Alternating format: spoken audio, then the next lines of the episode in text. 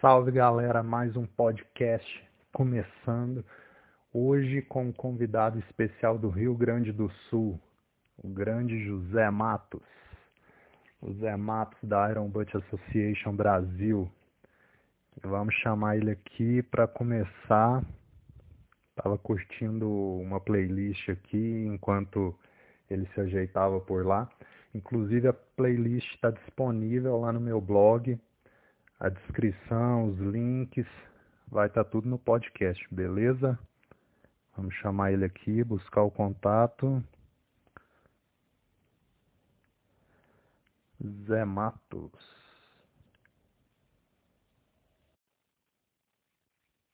Tá chamando.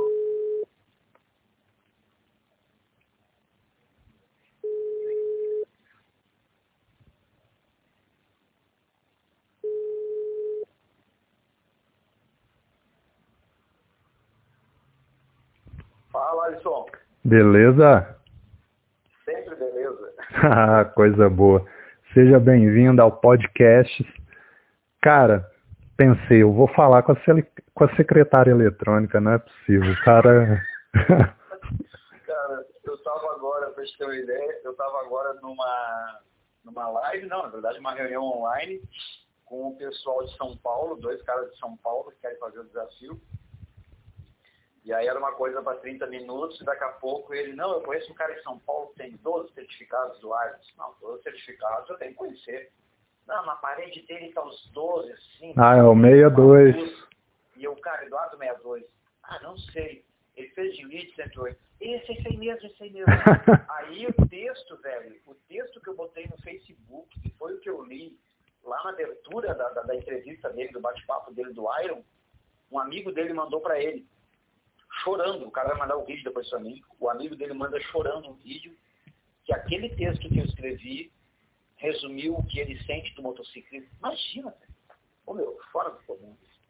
Isso é muito legal, né? Ah, tá louco. Que novidade é esse podcast, meu amigo? Adorei isso, cara. Diferente, né? Pô, tá louco, maravilhoso.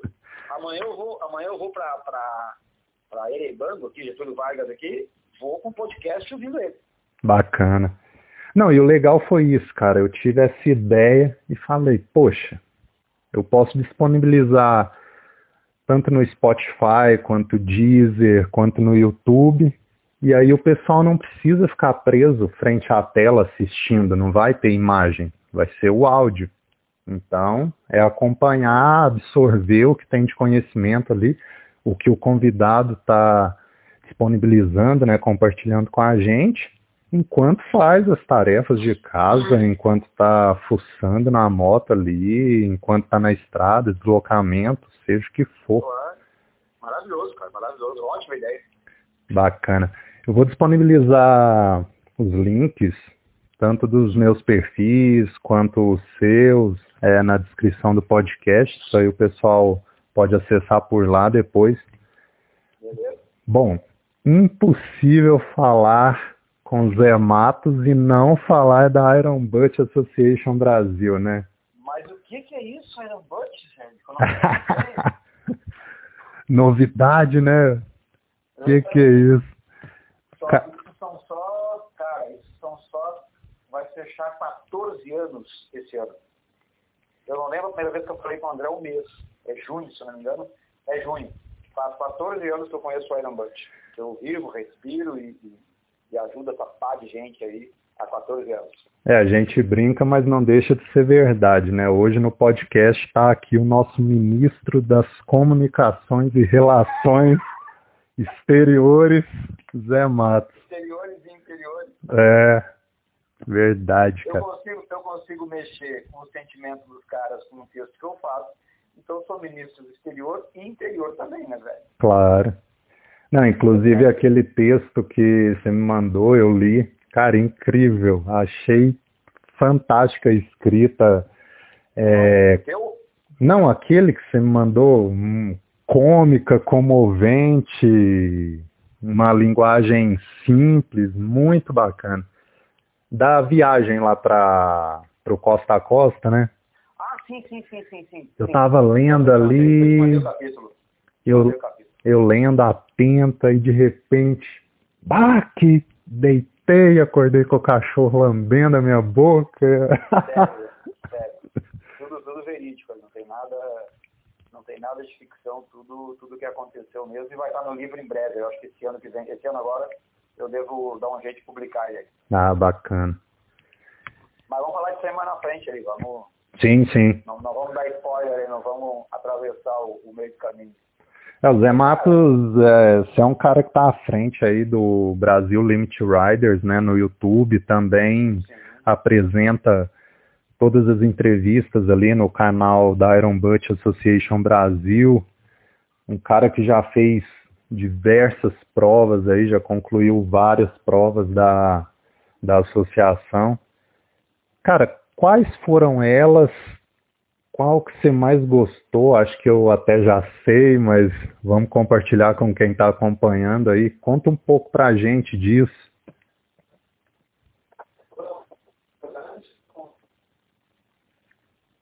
Dois mil- 2.600 que eu fiz sozinho.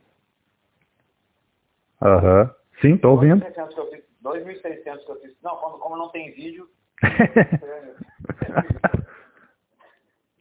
2.600 que eu completei sozinho. Tem 1.600 que eu completei com a. Mas ele não tinha saco para organizar a prova, ele queria só acompanhar, queria certificar, ele não tinha paciência. O quarto foi um outro Shadow Sword, que foi. Não, aí foi um Shadow Sword 2000 em 24, que foi quem propôs foi a Carlinha também. Essa foi, foi maluca essa prova. E ela junto? Depois, ela junto na carona, a segunda prova dela junto. Caraca. Depois teve um Memorial Ride com o Percy Negreiros, que foi o grande mentor aí, foi o cara que impulsionou o grupo no Facebook. Foi o Memorial Ride. Esse Memorial Ride, na verdade, eu saio de Porto Alegre, eu vou até Joinville, que são 700 quilômetros, 600 quilômetros, Aham. e para começar de lá, uma prova de 1.600. Olha que doido, né? Com dois, dois irmãos meus aí, Humberto e o André Pereira, que queriam fazer a prova. A gente fez em homenagem ao Percy, porque o Humberto é um, é um irmão do Percy, na verdade. Aham. Eles viam muito juntos. O Humberto é o de Torres?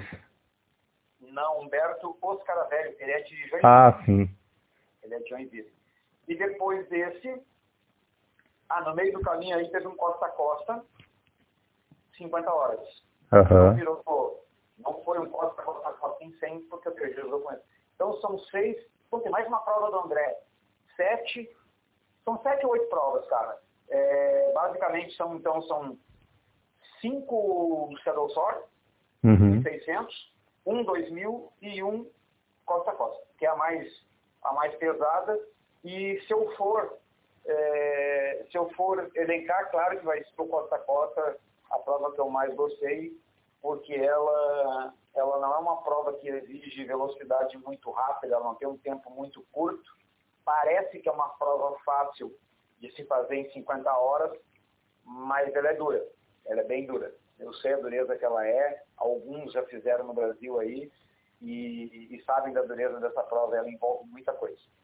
É que 50 horas, O que eu mais gosto é essa. 50 horas são dois dias e mais duas horas, né? Fez em 42 horas, mas aconteceu muita coisa, muita coisa. E a quilometragem é qual? É, na verdade, agora o André mudou um pouco as regras ali, mas era assim, tu tinha que fazer do litoral, do litoral sul, tu tinha que fazer do Atlântico, costa do Atlântico, até Sim. a costa do Pacífico, e cruzar é, quatro países, então é Brasil, Uruguai, Argentina e Chile, Uhum. cruzar as fronteiras todas, que é o mais pesado de tudo, Sim. E dá 2.500, um costa a costa, 50 horas. Nós resolvemos fazer mais 300 quilômetros para fazer o costa a costa Gold, que tinha uma pessoa ou duas no Brasil, tinham seis, e a gente acabou realizando essa prova aí com um pouco mais de quilometragem para fazer a certificação Gold. Por isso que é um pouco mais pesada, mais chega a ser mais pesada que o que o, o costa a costa normal. Normal já seria meio meio punk Aham. mais 300 quilômetros no meio desse processo aí, acaba pesando um pouquinho mais e cobra algumas dores lá na frente, lá não tem como ser diferente. Ah, então foram 2.800 quilômetros? 2,700, 2,700 se não me engano, Aham. 2,700 ou 2,800, agora não me- recordo, mas essa faixa. aí. É, isso aí não basta a vontade, não basta o empenho do cara, né? Porque se pegar a fronteira com problema, já era. Nós pegamos, a gente organizou toda a prova, porém por conta das paradas, uh, principalmente do Bruno Maza, que ele ficava muito tempo parado, ele, ele, acabava ficando 20 minutos, às vezes 25 minutos parado no posto abastecer, uhum. isso aí acabou quebrando o nosso planejamento, e nós acabamos chegando no, no, no, no passo Cristo Redentor lá, é, num horário que nós não havíamos programado, nós chegamos no horário da troca da guarda. Duas horas e meia praticamente que a gente perdeu lá, sem atendimento, sem nada, está trocando a guarda, 8 horas da manhã ou 7 horas, não lembro agora. Uhum. Eu fiquei lá curtindo a Concagua, fazendo foto e tudo mais, frio do caramba. Então essa foi, esse foi um dos detalhes que acabou é, deixando essa prova mais pesada. Então, aconteceu muita coisa, muita coisa. É, o pessoal me dizia muito de demora em aduana, de ficar duas horas, três, quatro horas. E eu atravessando um país, outro, mais um, outro ali, um de cá, e nunca tinha me acontecido isso. Eu sempre tinha atravessado fronteiras ali sem problema algum. Levava uh, 20 minutos, no máximo meia hora, quando tinha fila. Cara, até o dia que eu cheguei no último dos 13 países da América do Sul, o último que faltava para conhecer. Saí do Equador e entrei na Colômbia. Entrei, só pisei ali e voltei porque eu tinha que fazer os trâmites, né? Falei, ó, consegui. Cara, parecia uma festa. Aqui a gente fala festa da cidade, né? Que é quando aglomera todo mundo no mesmo ah. lugar. Simplesmente a Venezuela inteira estava descendo, né? Aquela época. Cara, e aí os países estavam fechando fronteiras para eles, e aí o pessoal desceu tudo de uma vez. Eu cheguei pouco depois do horário do almoço, por volta de uma, duas horas da tarde. Cara, eu fui sair daquela aduana já era mais de meia-noite. Já era mais de meia-noite. Eu fiquei horrorizado com aquilo. Aí imagina, a pessoa está numa prova dessa, num costa a costa. Ah, vou rodar só 2.500 em dois dias. Tem é. gente que roda em um dia só. Aí acontece um negócio desses aí e tchau. Acabou o planejamento, foi tudo pelos ares, né? pode acontecer, que a gente costuma comentar, que tudo pode acontecer numa prova do, do Iron, porque ela é um, um, espaço muito curto de tempo, um dia às vezes, uhum. 36 horas, se tudo pode acontecer aí, imagina tudo o que pode acontecer cruzando quatro países, todas as fronteiras, enfim, é, é, é muita coisa, cara, muita coisa. No livro lá, né, no capítulo que tu leu ali, já tem uma ideia ali, mais ou menos, eu, eu acabei não entrando mais a fundo nos detalhes ali, ali já foram 11 páginas de história contadas desse. E tem a segunda parte, que é quando a gente volta, né? Que tu não leu ainda. Que é mais punk ainda. É isso aí. Eu costumo dizer que cada prova é única, né? Mesmo que seja o mesmo Serosor ali dez vezes, cada vez vai ser diferente. Seja pelo trajeto que vai mudar um pouco, a data, o clima, que o cara vai encontrar pelo caminho. Cara, esse Polar Bear aí, ó, do dia 1 de janeiro, que loucura que foi aquilo. É. Nossa, eu com uma moto 250, falei pra, pra minha namorada, não, pode ficar tranquila que eu saí quatro da manhã, né? Eu falei, meia-noite eu tô em casa. Cara, o que, que é aquilo? Chuva o dia todo, tempo fechado. E engraçado que quando fica naquele clima fechado o dia todo, o sol aparece no fim da tarde para dar tchau, né? É incrível, parece que ele vem para zoar com a sua cara e, e a noite chegar. Aí capa de chuva, bota de borracha o dia todo. E aquilo, aquilo vai te cansando, cara. Aí quando eu cheguei em Uberlândia, faltavam os abastecimentos de Araxá Serra do Salitre e acabar de chegar aqui em Patrocínio para finalizar. Três abastecimentos. Cara, aquilo ali foi difícil de percorrer, viu? Foi difícil. Tanto que eu finalizei a prova com 23 horas e uns minutinhos. É, pois é. E aí teve o Reinaldo lá, louco, com a esposa. O que, que é aquilo? O cara fez. Ele saiu no mesmo dia que eu. É, o Reinaldo ali foi cara. Foi absurdo. Não é um cara pequeno, entendeu? É um cara grande. E é um cara numa, numa CG, fã. Aí botou a mulher junto, tá ligado? Com uma rodovia que passa 2 mil caminhões por dia. Pois é. Eu não consigo imaginar, eu não consigo imaginar 2 mil caminhões por dia numa estrada. Não consigo. Tempo, não consigo. É, o que eu fiz com a CG, eu passei naquele trajeto, só que eu saí de Cuiabá e fui até o Maitá. Foi um tiro direto.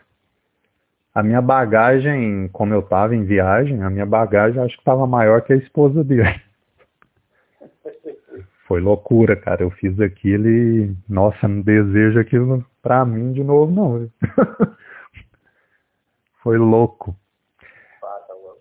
Cara, eu dei uma stalkeada no seu Facebook, busquei algumas fotos pra... Quem, quem autorizou? eu até achei uma foto lá e dei risada. É, era uma foto de capa, certificado ali, o envelope chegou dos Estados Unidos com a certificação, né? Aí, quem que esse Michael Niboni pensa que é para mandar um envelope aqui para Carlinha?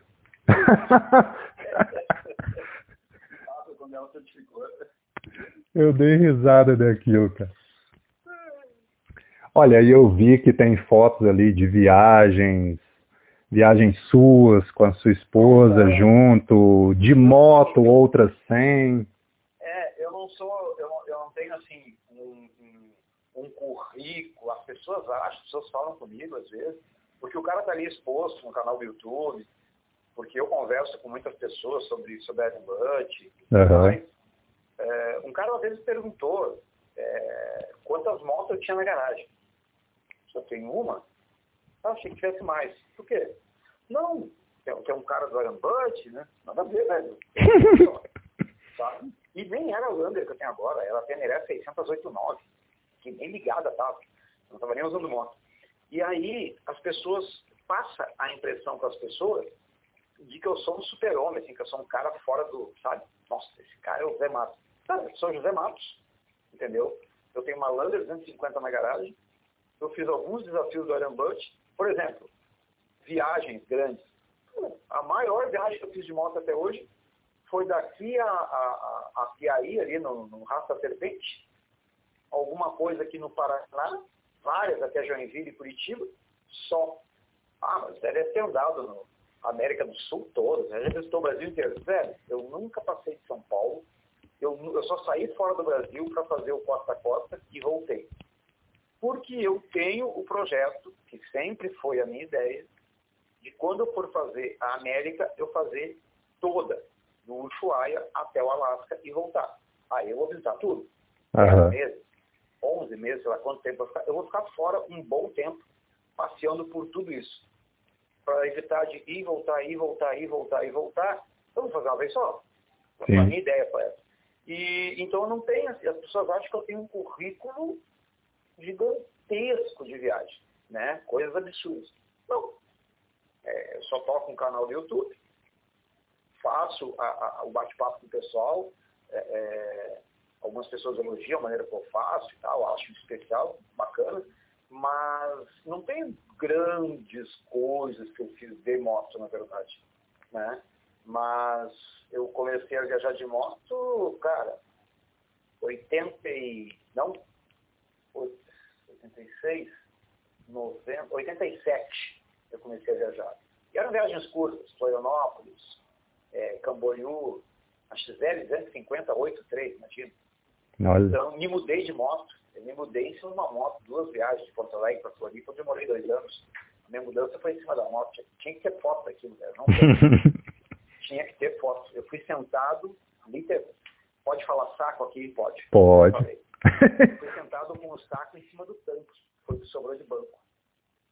O resto era bagagem da minha mudança na moto até Florianópolis. Duas viagens eu fiz. Então, tem umas coisas malucas assim que eu já fiz. E eu sempre viajava, fazia viagens pelo interior do Rio Grande do Sul, interior de Santa Catarina, terra, uhum. vasculhava, vasculhava uns campos aqui do, do, do estado, do estado vizinho. aquilo não me satisfazia, de alguma maneira aquilo era bacana, mas não era, não era algo que me completava de alguma maneira. Eu achava até estranho, pô, as pessoas curtem, né, cara? Eu não curta, mas parece que falta algo. Aí que eu vou de alguma coisa diferente para fazer de moto. E é aí que eu tropeço nos desafios do Iron Butt em 2006. 2006? 2006. Eu conheço o André Carrazone, eu estava buscando um recorde de moto. No Guinness, é, não certificava mais provas de moto, eu queria bater um recorde, essa era a ideia. Eu queria fazer algo que ninguém tinha feito, poucos tinham feito. Uhum. E eu acabo tropeçando nesses desafios com o André lá em 2006. A gente conversou bastante tempo. E aí em 2008 eu tentei fazer a primeira prova onde eu me acidentei. E eu só volto a fazer de novo em 2013. Não. É, aí eu só volto a fazer 2013. Eu fiquei cinco anos sem fazer. Aí eu volto a fazer 2013, foi quando eu comecei a fazer as provas. E... Cinco anos que eu não, que eu não arrisquei mais fazer. Nessa primeira foi no começo da prova? Como que foi? O que que aconteceu? 600, na época tinha uma Bros uhum. 150, nem era 160, 150. E eu programei, nem planejei, né, cara? Eu sabia as estradas que eu ia rodar e mais ou menos os pontos que eu ia parar. Não tinha GPS naquela época, não tinha Google Maps que tem hoje, não tinha nada. Então, assim, eu tinha, eu tinha o, o quatro rodas, guia quatro rodas, e eu sabia a distância, porque tinha que calcular no mapa 21 tinha uns pontinhos no mapa, né? Uhum. 20 quilômetros até esse ponto, 30, e eu ia somando esses pontos, insano, para botar a quilometragem. Então, programei dessa forma. E deu quase que tudo certo. Aonde começou a não dar certo, que eu vou arrancar na primeira prova uma chuva do inferno, torrencial, a família inteira no posto para sair de prova, sem saber bem o que eu ia fazer, nem eu sabia bem o que eu ia fazer.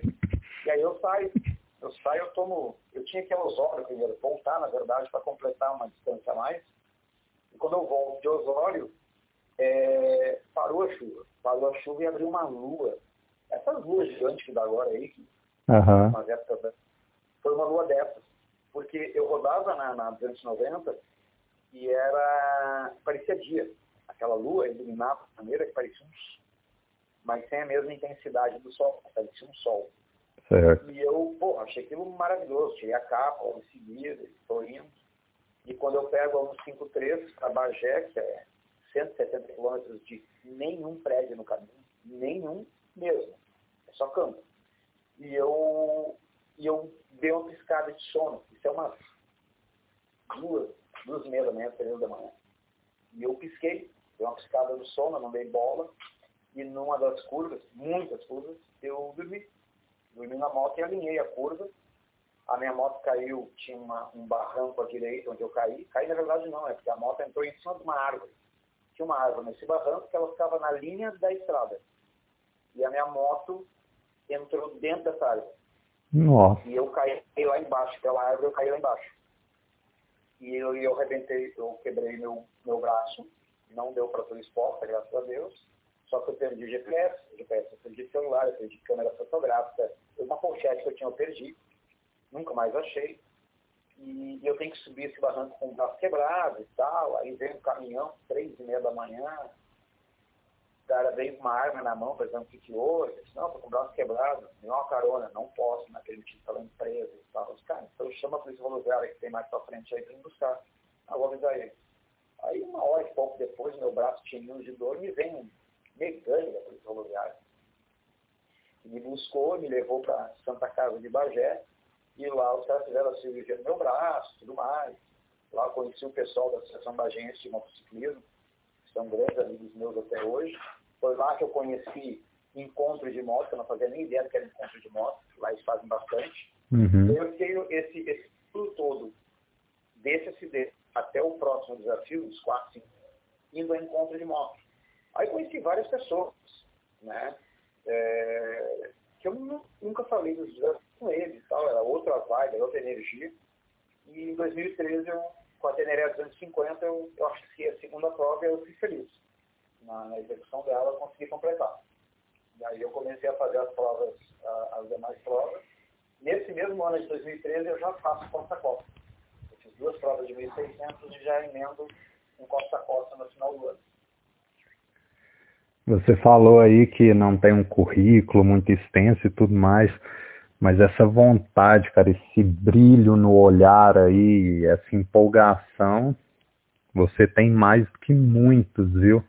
E isso você consegue passar para quem está acompanhando, para quem está por perto.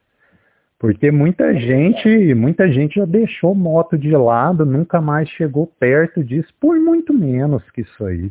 Um acidente desses, numa primeira tentativa ali, onde o cara está empolgado, cara, que loucura.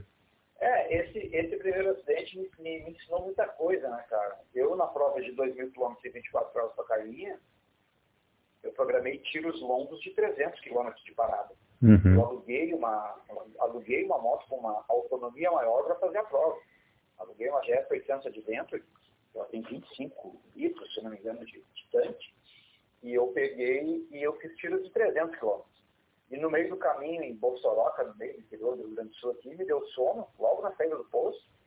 Eu parei a moto e falei para ela, vou dormir. Então, aqui no pé do pinheiro. No chão, no chão. Tu vai ficar acordado? Vou. Eu dormi 15, ferrei no sono 15 minutos. Aí me acordei, subi na moto e toquei quatro, não, fui até em Bituba, cara. Santa Catarina, é longe para dar uma distância bem boa. E em Bituba bateu o sono de novo. Não pensei duas vezes. Parei a moto, deitei de novo no pé de uma árvore, acordada, não dei um segundo durante a prova. Eu dormi mais 20 minutos. E aí toquei até finalizar a prova. Então hoje eu sinto sono, eu paro e durmo. Foda-se, não me interessa. Se eu estiver rodando contigo eu sinto sono, então, se quiser ir, vai, eu vou deitar um pouco que eu vou dormir, eu estou cansado. E é isso. Não, eu também então, faço isso. Me, me ensinou isso e, e, todos que estiverem escutando o podcast aí, é, recomendo a todos, né, cara? Não existe energético, não existe café, não tem chiclete, não tem nada que tire o teu sono. O teu organismo vai te desligar. Ponto. É isso. Né? E, e às vezes a gente não, às vezes a gente não tem noção quando eu participo de uma live, quando eu, quando eu converso com as pessoas, quando eu faço alguma palestra, alguma coisa, eu não tenho noção como é que é o alcance disso, como é que as pessoas me enxergam, entendeu? Uhum. É, eu não percebo isso. E aí, tu falando desse tipo de coisa, é, eu tenho isso. Pô, esse americano que fez 100 mil milhas aí, sei lá, em 100 dias, esse negócio aí, cara, me dá uma moto e dinheiro desse cara aí, entendeu? Vou lá nos Estados Unidos e faço a mesma coisa. Eu tenho, eu não sei que eu tenho no organismo que eu não sinto cansaço. Eu fiz o Costa Costa, eu cheguei no, no Chile, o Bruno e o Alessandro, que foram de Tristron 650 e foram de Tristron 1000 e eu com uma TNR 250, o Bruno não acreditou. Eu cheguei lá inteiro. inteiro. Estava cansado, óbvio. Mas dor no corpo, quebrado, não. Eu podia fazer mais. Se eu me recuperasse o meu sono, eu podia fazer mais 400, mais 500 quilômetros, tranquilo. Então não sei de onde vem esse, esse, essa resistência, esse tipo de coisa. Não sei. Mas eu, por mim, eu fazia isso aqui direto e reto. Dava 5 voltas tenho essa disposição e essa, essa energia. Uhum. Vou voltar na minha viagem quando eu for fazer, daqui um ano e meio, mais ou menos, está programado. Eu paro tudo o que eu estou fazendo, a minha mulher sabe tudo, eu vou parar, aí eu saio fora. Eu fico 10 meses fora na estrada. Aí eu vou rodar isso tudo, aí vou conhecer uma série de coisas que eu quero conhecer. Aí eu volto, sento no pé de uma figueira e fico mentindo para todo mundo. É, o entusiasmo ele vem da alma, não adianta. Isso aí não, não tem como comprar. É a velha. Eu costumo dizer que se me arrancarem as pernas, eu sinto num triciclo e vou pilotar. É a velha história do espírito motociclístico, né? Quem tem, tem, quem não tem, não adianta querer comprar. Não adianta, não adianta querer comprar, não existe. Não existe. Aí como eu estava falando, cara, das viagens, algumas fotos que eu vi lá, eu vi selfies é, em Amsterdã, Ponta Cana. Sim, sim. É, inclusive eu tive uma experiência semelhante alguns anos atrás. Eu fui com a minha namorada para Fernando de Noronha, Lençóis Maranhenses. A gente fez isso aí, o translado todo de avião, né? Aí foi com o mochilão nas costas, a gente pegou ônibus, pegou carona com amigos e tudo. Cara, foi uma experiência totalmente diferente. eu acredito que viajar é mágico, seja de moto, seja através de um avião, o veículo que for, cara. Isso aí é muito bacana. Conta um pouquinho aí pra gente sobre essas outras viagens aí, seja de avião, seja curtindo o Mar do Caribe lá, como que foi essas experiências? Cara, eu vou te dizer o seguinte, é, a, o, a, o, grande responsável por essas viagens, na verdade, é a minha esposa. Uhum. Eu, por mim, eu teria feito duas viagens de moto. Aí um dia ela chegou para mim, é muito engraçado, eu adoro minhas histórias, tinha que escrever mais livro. eu eu estou em casa, é o primeiro de dezembro que é o aniversário, ela chegou, o que de presente? Um pouco antes do aniversário. Ah, cara, qualquer coisa, sei lá. De um par de luva, de passeio, né, para a cidade, aqui, caneta rasgada. Não, mas o que, que tu acha de uma viagem? Ah, quer viajar para onde? Não, fazer um cruzeiro por aí. Ah, fazer um cruzeiro, cara? Andar de barco? Não, não é barco, é transatlântico. É um barco, mas dentro da água, navegando também é barco. Se é um iate, então transatlântico é um barco, uma embarcação. Não, mas é diferente, tem que ver. Porque ela tinha feito duas viagens com a família. Eles costumam viajar em família. Fez Grécia, fez. Uh, não lembro. Fez outros dois cruzeiros. E queria me levar para o tal do cruzeiro. Cara, eu não consigo viver dentro de um barco. Ou seja, um transatlântico, não importa. Eu não consigo me ver. Mas a gente pode até avaliar isso aí. Ah, tudo bem, então, terminamos um café e tal. Passam uns dias, ela chega em casa com envelope. E diz para mim assim, ó, seu presente de aniversário. Olhei aquele envelope, ah, deve ser um, sei lá, vale presente para moto, sei lá eu. Aí era o contrato do Cruzeiro no Mar Báltico, leste europeu. Eu ouvi assim, isso aqui, cara, ah, aqui é o Cruzeiro que a gente vai fazer. Mas que Cruzeiro? O Cruzeiro que a gente falou outro dia de manhã no café. Não. Você conversar. Não, já dei o cheque de 5 mil lá e, e agora vamos fazer. O cara fez o é, já tá tudo pronto. Não tem como, não tem como cancelar. Ah, você errou, né, cara? E eu peguei e disse assim, não, então tá. E na época, eu trabalhava de Uber, velho. Eu trabalhei durante uns 4 anos de Uber, 5 anos de Uber. Falei, bom, vou jogar dentro do carro e vou trabalhar 18 horas por dia, mas eu vou pagar esse tempo. Ah, não. Aí quando chega o boleto, o primeiro boleto para pagar a viagem, eu entreguei para ela, é meu presente de aniversário, certo? Entreguei para ela ela pegou e disse assim, é, ah, não, mas é, é, esse boleto é teu. Não, o presente, não, mas o presente foi a minha atitude, ir lá assinar o contrato. tá bom, Betinho? Olha só. Porra, fudeu, né, cara? Não, e eu pensando aqui, nossa, tem que apresentar minha namorada pra ela, pra trocar umas ideias, agora acho que eu vou deixar quieto. Não, beleza. Aí tá bom, apresenta, cara. Apresenta porque tudo isso é positivo, né? Me ensinou muita coisa. Acho que, bom, cara, é o seguinte, é, a partir de hoje até o dia 28 de agosto, quando a gente embarcava, né? Eu, na época era um carro alugado, cara, nem tinha meu carro próprio. Eu vou me jogar para dentro daquele carro ali, não me liga. Não me liga. Só se eu precisar assinar um papel e for importante. Eu vou trabalhar que nem um condenado, mas eu vou pagar esse trem. E paguei, fui viajar, sobrou um pouco de dinheiro, renda e tudo, bem tranquilo. Cara, fiz uma viagem espetacular que eu recomendo a todo mundo. Esse cruzeiro no Mar Báltico, tu conhece é, Amsterdã, conhece, conhece é, é, na Dinamarca, a, opa, o nome da capital. Dinamarca, Copenhague. Copenhague, uhum. conhece Suécia, Alemanha, Finlândia, Letônia, dois dias na Rússia Cara, é tão uma aula de história que tu não vai ter em lugar nenhum na tua vida. Se tu contratar as pessoas via certos, eles te contarem as histórias desses lugares. Tem um lugar da Alemanha, se eu elencar 10 cidades agora, e eu colocar lá no meio Chiverim, 10 cidades da Alemanha, algumas conhecidas, outras não, tu vai escolher Chiverim para visitar? Não, né? Uhum. Não vai querer eu tomei uma aula de história nesse lugar, e muito doido, cara, mas esse lugar, um cara chamado Niklot, chegou nesse lugar, construiu uma casinha, e sobre essa casa ele construiu três castelos, que são os maiores, e 14 palácios, que são os menores. É o peinado do cara, é o, é o cara fez ali. E esse local ele é conquistado, ele reconquista de novo, os caras tiram ele de novo e ele reconquista. E o cara vai contando a história. O Rafael, que é brasileiro, mora na Alemanha. E eu chego no salão, velho, uma parede gigantesca, não sei mensurar o tamanho daquilo, tem a cena da batalha onde morre o tal de Miniclops na batalha. Então são cavalos batalhando e tem uma cena que o cara está cortando o pescoço desse cara. Eu olhei, quando eu cheguei, eu olhei aquela, aquela imagem, eu me arrepiei e eu falei para o Rafael, cara, eu estou todo arrepiado, fala com que é um alemão, que eu estou arrepiado. E eu me afastei, cara. A família foi para um lado e eu me afastei para fundo e eu não tirava o olho da imagem. Cara, por tudo que é mais sagrado. Eu, eu, eu sabia o que é isso, tá? Algum dia alguém já me explicar. Eu sabia o cheiro daquela grama, eu sabia o barulho que aqueles cavalos estavam fazendo, eu sabia os sons todos daquela cena e eu começo a chorar na sala. Chorar, velho. Não sei do que. A minha mulher veio, está bem, cara, só me deixa. Me deixa aqui que eu preciso ficar aqui. Eu, de alguma maneira, vivi aquilo em algum outro momento. Eu não acredito nisso.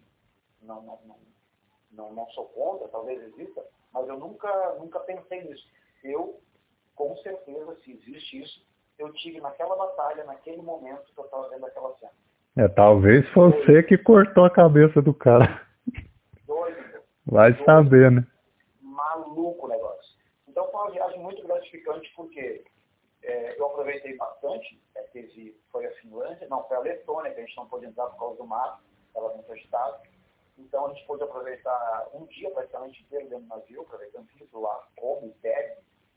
Eu, o troço era uma cidade no transatlântico. E foi uma experiência fantástica. Foi visitar Legolândia depois do cruzeiro. Legolândia foi levar meus sobrinhos de 13 anos. Eu cheguei lá, eu virei criança. Nunca tinha brincado com Lego na vida, eu virei criança. Um parque temático todo feito de Lego. Caraca, na Alemanha isso onde? Não, isso na Suécia. Tem um, um, a gente rodou 1.300 ou 1.400 quilômetros de carro na Europa. Entendeu? É, é, é, surreal, quando andava no autobahn, sabe? Não fazia nem ideia que era aquilo, os, cara, os carros passando a 260 por hora do seu lado. Liberado para rodar quando quisesse. Uhum. E, e, e, a gente foi visitar vários lugares. E esse lugar, que é a Legolândia, uh, a gente, eu cheguei lá, meu, tem uma nave do Star Wars com 4 bilhões de peças, levou 5 meses para ser, montada a peça. Não tem como te dizer, cara, só indo lá ver. Que loucura. Então, eu, eu, eu, eu, agradeço a cara por ter tido aquela eu jamais saí. Fiz um passeio maravilhoso, foram 18, 19 dias fora na Europa. Eu voltei com outra visão de mundo. Foi bem na época das eleições no Brasil. Eu estava meio bagunçado em quem foi a votar, estava da esquerda, da direita, não sabia bem o que fazer. E eu voltei de lá com uma visão que é a seguinte, é, nós aqui não começamos essa brincadeira. Nós estamos aqui começando a engatinhar, querendo colocar as mãos assim no, no sofá para ficar de pé. Eu tomei uma cerveja na Finlândia, num prédio de 1276. Já existiam pessoas vivendo em sociedade em 1276. Eu estou em 2018 no Brasil. Como é que é isso?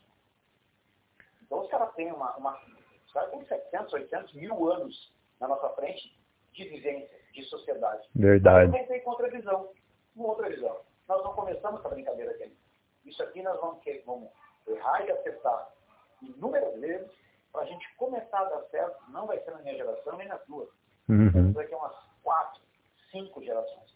Vai ter que acontecer coisas fortes como aconteceram. Eu fui lá no local meu, que foi dizimado e os caras ergueram tudo de novo. Tudo de novo eles ergueram. Então, aquele pessoal é, é, é, é, sofreu invasões e tiveram que se recuperar. Nós não sofremos nada, velho. Nós tivemos aqui algumas revoluções importantes. Nós tivemos aqui a ditadura, a gente teve que passar um perrengue ali, e agora a gente começa de novo uma democracia, 30 anos, e, e a gente nem começou. A gente vai ter que quebrar muito, acertar e errar, para chegar perto, talvez, quem sabe, do nível dos caras. Verdade. E, isso foi uma aula que eu tomei lá entendeu? Na, na, na, Europa. Eu não fazia ideia do que era aquilo lá. E, e, e, a educação, cara, sabe? Nós estávamos em Copenhague, são, são 700 mil bicicletas, se eu não me engano, em Copenhague. não sendo de carro praticamente, horário do rush lá, horário do pico, usei meia dúzia de carro no sinal e 140 bicicletas numa ciclovia, 140 a gente contou por cima, eu e meu cunhado, seis da tarde, seis e meia. O meu cunhado, vamos, vamos, vamos para o hotel, senão eu quero ver se essas 140 bicicletas arrancando juntas e dobrando aquele, pô, meu, tu não tem noção. Aí eles, quando abre o sinal, as 140 bicicletas, quem está lento fica à direita, quem está rápido fica à esquerda, ao natural, e elas vão num bloco de 140 bikes, dobram à direita, e só vê o barulho da ferragem das bicicletas, das bicicletas antigas, e eu não escutei um A. Ei, A, outra, nada. Não, não escutei uma voz. Nenhuma. Ah, escutou, né? Não, não escutei. Aquelas 140 pessoas subiram nas suas bikes, pedalaram, de maneira uniforme, dobraram e foram embora. E eu fiquei muito tempo no esse termo, embasbacado. É, a educação, a cultura é outra, né? Totalmente diferente. É outro. Verdade. Cara, você citou algumas aí, é, algumas motos que você já teve. Eu vi fotos lá da Teneré 600, teve a Varadeiro, parece que você já teve, já teve uma XRE também. Ou não? É, tinha uma foto lá. Não, mas não é minha, cara. Ah, tá. Tá com a Lander agora, né? Tá com a Lander agora. É, então você já teve diversas motos aí, das, das mais diferentes. Tive é... 125, duas XL 83, 250. Tive, depois eu tive a Bros. Não, depois eu tive uma estrada que me roubaram. Eu tive a Bros, da Bros eu tive a Teneré, da Teneré eu fui para Varadeiro, da Varadeiro eu fui para a Teneré 689 e agora estou na Lander. É algo fantástico. Show. E dessas aí, qual que mais te marcou, a que você mais gostou aí? O que, que você tem para... Bacana. Nada, nenhuma moto pode me dar... Ah, eu tenho aqui uma XL 25083, zero, estou da loja agora. E eu tenho aqui a BMW 1200 GS, top, pica das galáxias, black, não sei. Obrigado. Eu quero a XL 253. É aquela que, que tinha propaganda dela na lua, né? Isso. O, eu, cara, eu sei o som daquele cano, cada vez que passa eu sei que não estiver tocando. Só ela tem aquele som. Nenhuma outra moto tem. É, aquele ronco é bonito. saudade porque eu viajei bastante, numa época eu viajei bastante, bastante mesmo. Todo fim de semana eu, eu, eu achava um lugar, assim, eu nem marcava, eu saía rodando e voltava para casa, sem ter corrido. E foi uma moto que deixou muito saudade e de todas elas, nem a varandeira, velho. A XL 250, tive duas, oito vezes, vermelha. Melhor moto que eu já tive. A Varadeiro, como é uma moto grande, confortável, né? Tinha até uma propaganda nas duas rodas que falava é, classe A na praia, algo assim, porque ela tinha aquelas rodas, né, de liga, todo aquele conforto e um estilo big trail, né? Algo que nem se falava na época. É que é uma verdade, cara, ela nem pode ser classificada como big trail porque ela é uma cross touring. Uhum. Então não existia esse termo, hoje existe. Ela é o que é a, essa 1200 da Honda agora, que é a CBR. A CB500X, né? Não, não, não, não. A, a, uma 1200 da, da, da Honda. Ah, Cross Tower. É que inclusive veio para o Brasil, ficou pouco tempo. Era uma moto interessante. Essa Cross Tauri. É, mas ela continua aqui na, na revenda outro dia. Não, mas não, não zero, né? Não sei, que eu não lembro agora se era zero ou não. E na época dela tinha uma que já era pro lado esportivo, a VFR 1200 que, se não me engano, compartilhava do mesmo motor. Era uma moto interessante também, mas que não vingou por aqui.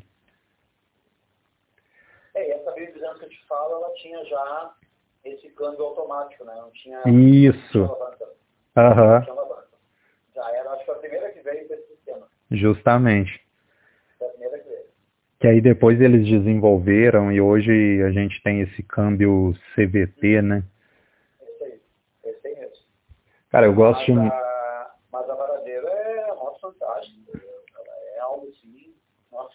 Ah, é, falando dela ainda. É, tudo muito caro, você chegou a comentar. Um freio para trocar é 1.200, original. Cara, eu não, eu não vou sei. Um freio paralelo num trem daquele. eu não sei se é a minha vontade, que eu já comentei contigo várias vezes. Aquela gana de fazer uma prova de 2.500 em um dia, o Bamburner Gold, né? Eu tenho tanta vontade disso que sempre que eu vejo alguém com uma moto grande, eu penso, poxa, se fosse comigo, eu tava partindo para essa, né? Com a Varadeiro, cara, que facilitava demais para isso, nunca veio na cabeça, nunca teve vontade. Não é, cara, eu, eu faço eu faço três costa costa, eu faço três costa costa e não faço uma prova de 2.500. Eu não consigo me ver fazendo uma prova de 2.524.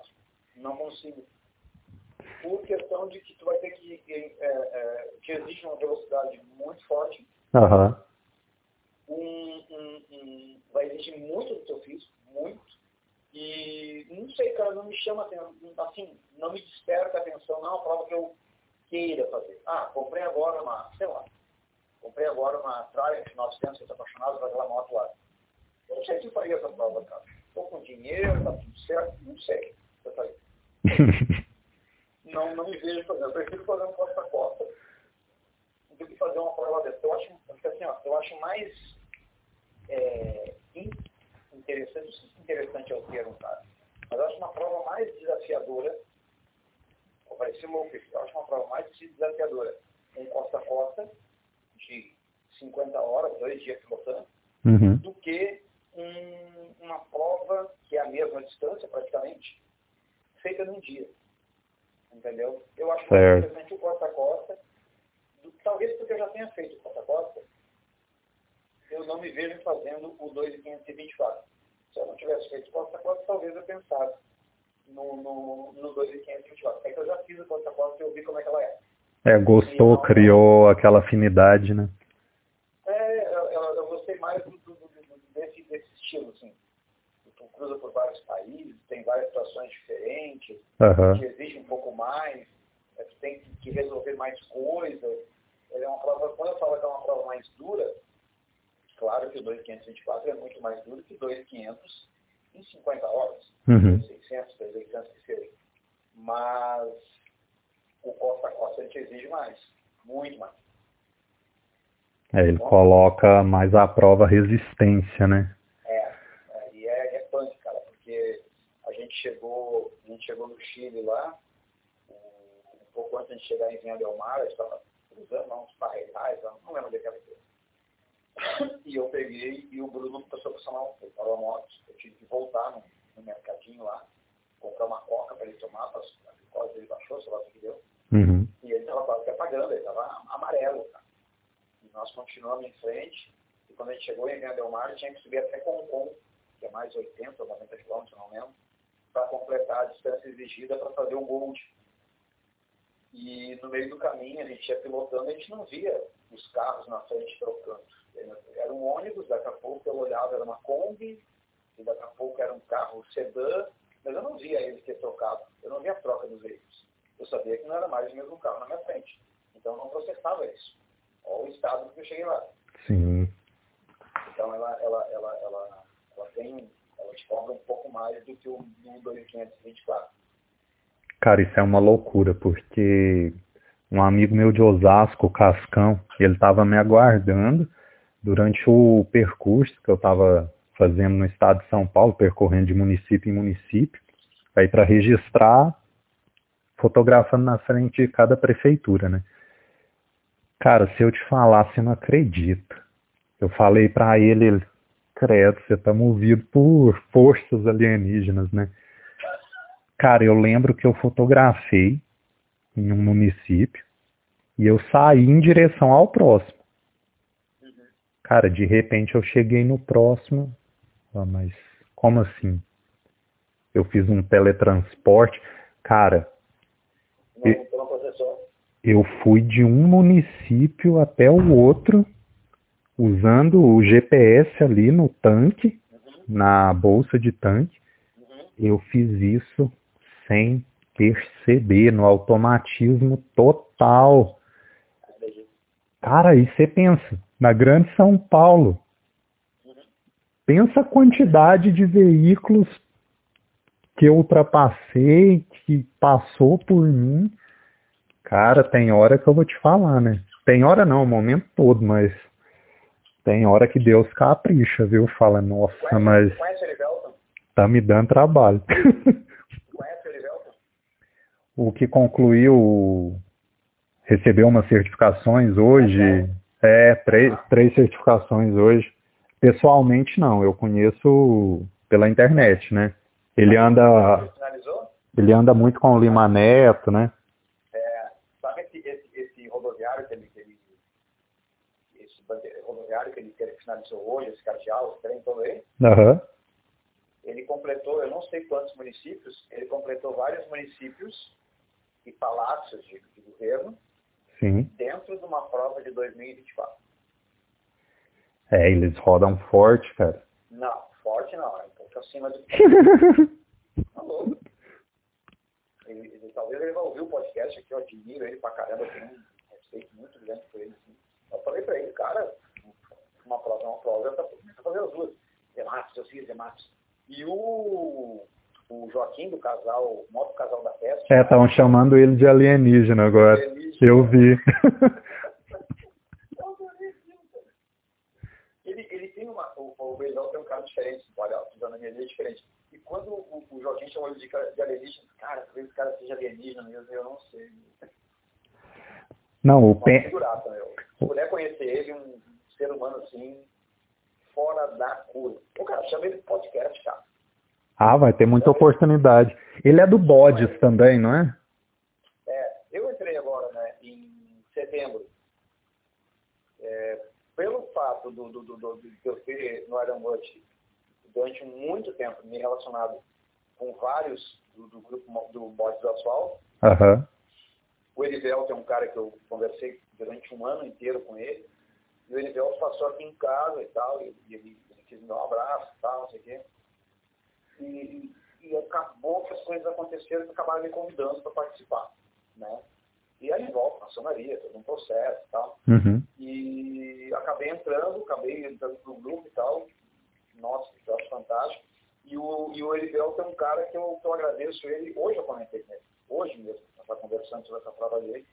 E eu falei para ele, cara, se eu estou no Bodes hoje, é porque eu tenho é, pessoas, desse- a referência que eu tenho de pessoas desse grupo é a tua pessoa, é, é a- é a- é a tua postura, é a pessoa que tu é, é a conduta que tu tem, a maneira como tu fala, como te relaciona. E eu queria fazer parte disso que tu faz parte. Não, não há pretensão querer ser como tu é, eu vou ser como eu sou, mas eu vou me espelhar em ti durante o tempo todo e tive que abrir pro cara que realmente é real, Uhum. entendeu? Tenho uma admiração muito grande por ele, por tudo que a gente já conversou, por tudo que eu soube que ele já fez, e não é pouco que esse cara fez. E então é, acabei sendo convidado ali, acabei é, entrando, é, e uma experiência bem, bem interessante. É o Peninha lá de Cabo Frio. É da mesma irmandade que eles, que vocês, né? Aí ele fala, o Lima Neto Erivelto, os caras é doido. Eles é louco. Sai Eu da... estou querendo convidar ele pro, pro, pro Brasil Limit Riders lá, mas ele demais, não tem. Tem muita história. Tá bom. É, o pessoal roda muito num dia só, né? Tem uma pegada, igual eu falei, muito forte. Ah, ele fez, ele fez o, o, o, o 3.000 em 30 horas. É. Sabe, os- o 3.030. Porra, 3.000 quilômetros em 30 é, é absurdo, né, cara? É a Uhum. mesma tocada do 2.500 fazendo mais 500. Então, é, é média de 100 por hora. Média de 100 por hora, Sim. praticamente. Então, é, é rodada muito forte. Muito forte. Cara, a gente estava falando desse brilho no olhar aí, da empolgação. Eu gosto dessas histórias antigas, né? Das pessoas contando.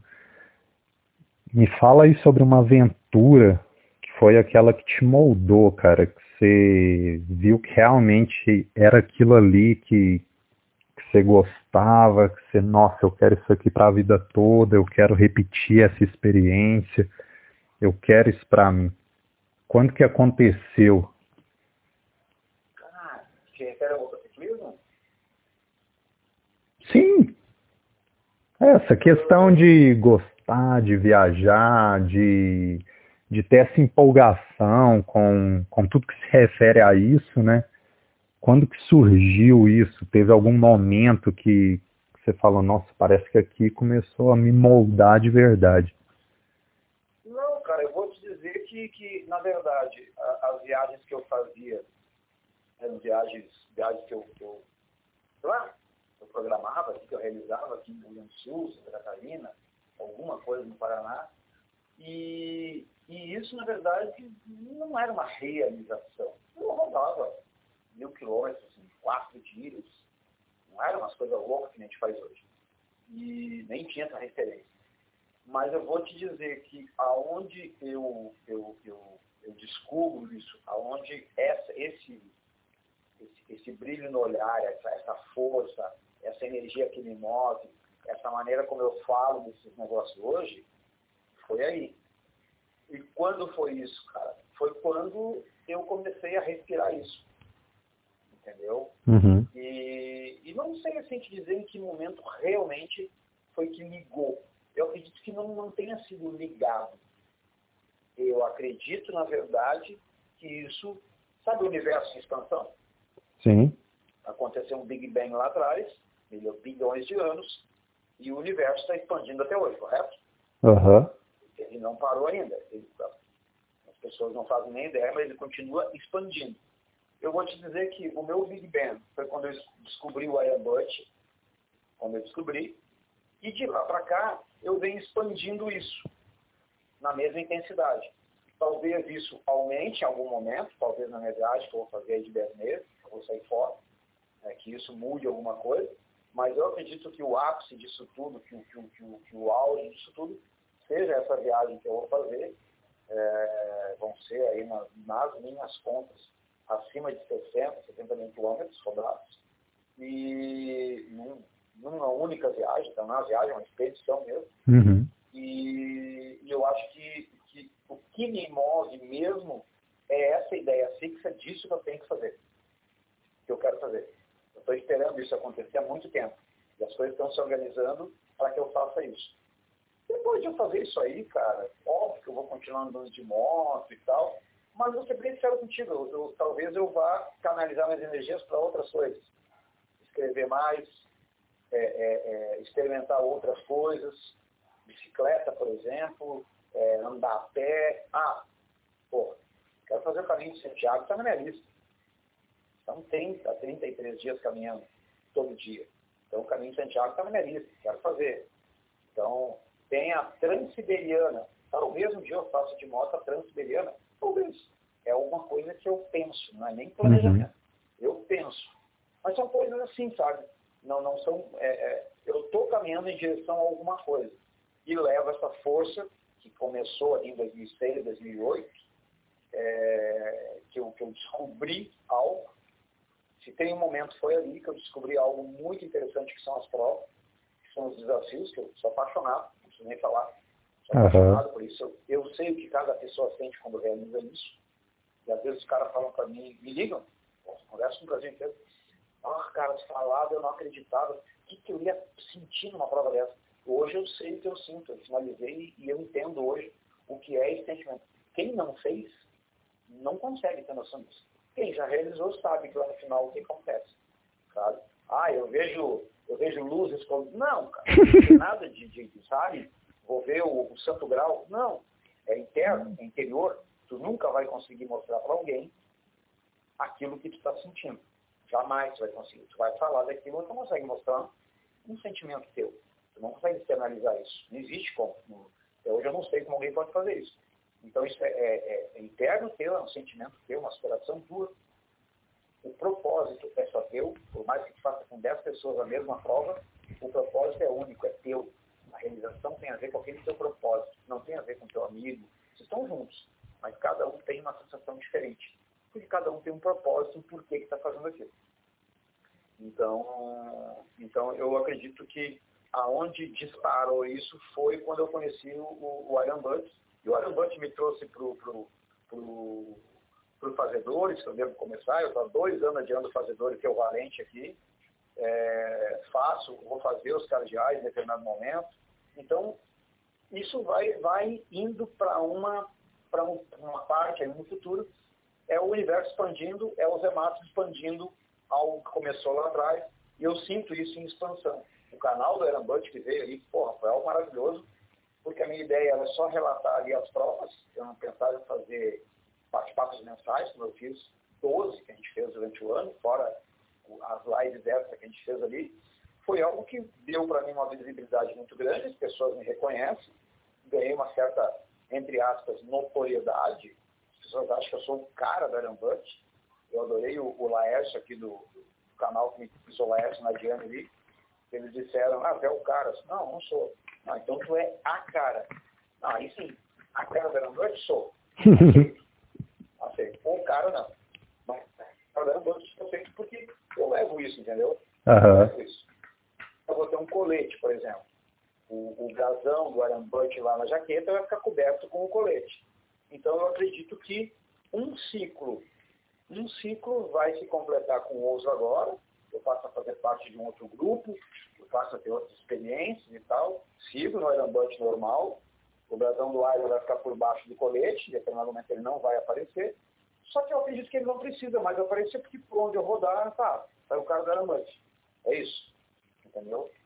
E, e, são coisas que eu venho constatando, assim, que eu fico fazendo muitas reflexões, às vezes, sobre como as coisas estão caminhando, entendeu? E, e, é muito doido, cara. A família que isso aí me deu eu não sei se, se teria alguma outra experiência, algum outro nicho da sociedade, algum outro grupo, se eu fosse andar de jipe, sei lá eu.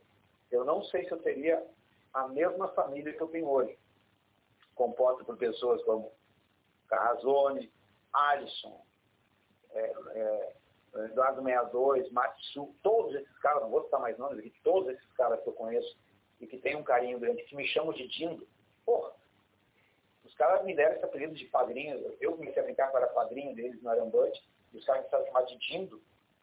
Eu mostrei para minha esposa que o cara, o Matsu ou quem foi, não lembro quem foi, que pegou e me chamou de Dindo numa mensagem. Eu quase chorei, cara. A cara que foi, pô, cara, me emociona quando alguém me chama de Dindo.